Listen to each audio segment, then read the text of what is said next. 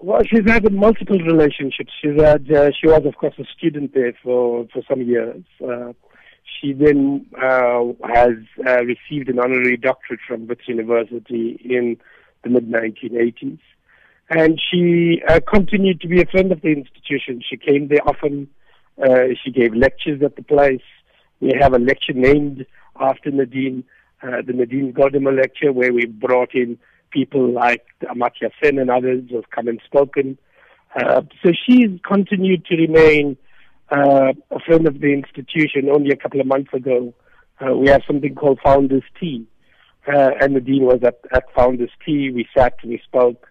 Uh, a couple of months ago, she came and did a reading of Kofi Annan's book uh, under candlelight at, at one of our lecture rooms.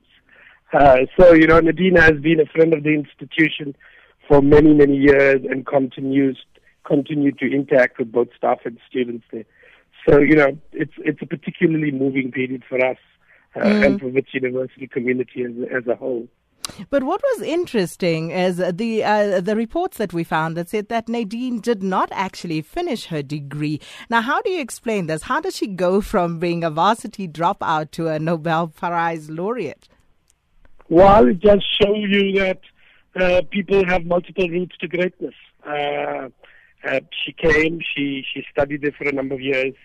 She didn't complete a degree. She moved on uh, and uh, began to write and, and, and achieved fame through her writing. she continued to remain with the institution and have a strong relationship with the institution. you know, in, in, in the 50s, many people uh, took multiple routes. Some went to universities, others never completed.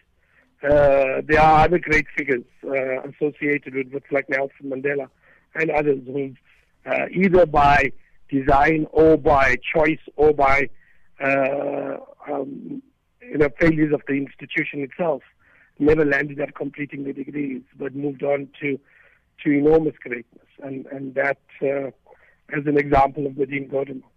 And some people say that her writing was not that easy to read. How did you find her writing style? You know, I, I, I, was listening to Njabulo's interview, I, and I thought that actually her writing was really, she seemed to to write with a precision, uh, which which was which is very which is very rare. I mean, lots of people who write uh, tend to write in, in, in, in a slightly different style. I thought she did uh, she did seem to struggle and pay attention to every comma and full stop and word, and and and and and so it gave it. Uh, some people say a level a level of uh, rigidity, if you like. But I thought I really loved her writing for that. I think it was precisely that precision that made it as as as as beautiful as it was, and and and it's you know for me I really did enjoy it. And what would be your lasting memory of Nadine Gordimer? Yeah, I was, as, as, I said to you a couple of months ago, she, she had uh, she had come to to Wits University. We had received this request from her to do a reading of Kofi Annan, and and uh, when Nadine, you know, when your illustrious alumni phone you, you don't you don't do it, uh, you don't not react. So we mm-hmm. we jumped at the idea, particularly someone as petite and feisty as as Nadine Gordimer, and so our luck, uh, the lights went down in that evening, and so uh, Reshma, one of our uh, uh, people in our event uh, section, said to me, "You know, we've got some leftover candles, and and it was from an old event that we had held uh, Madiba, and so we put those candles candles up, and she came to do this reading, and she said to me."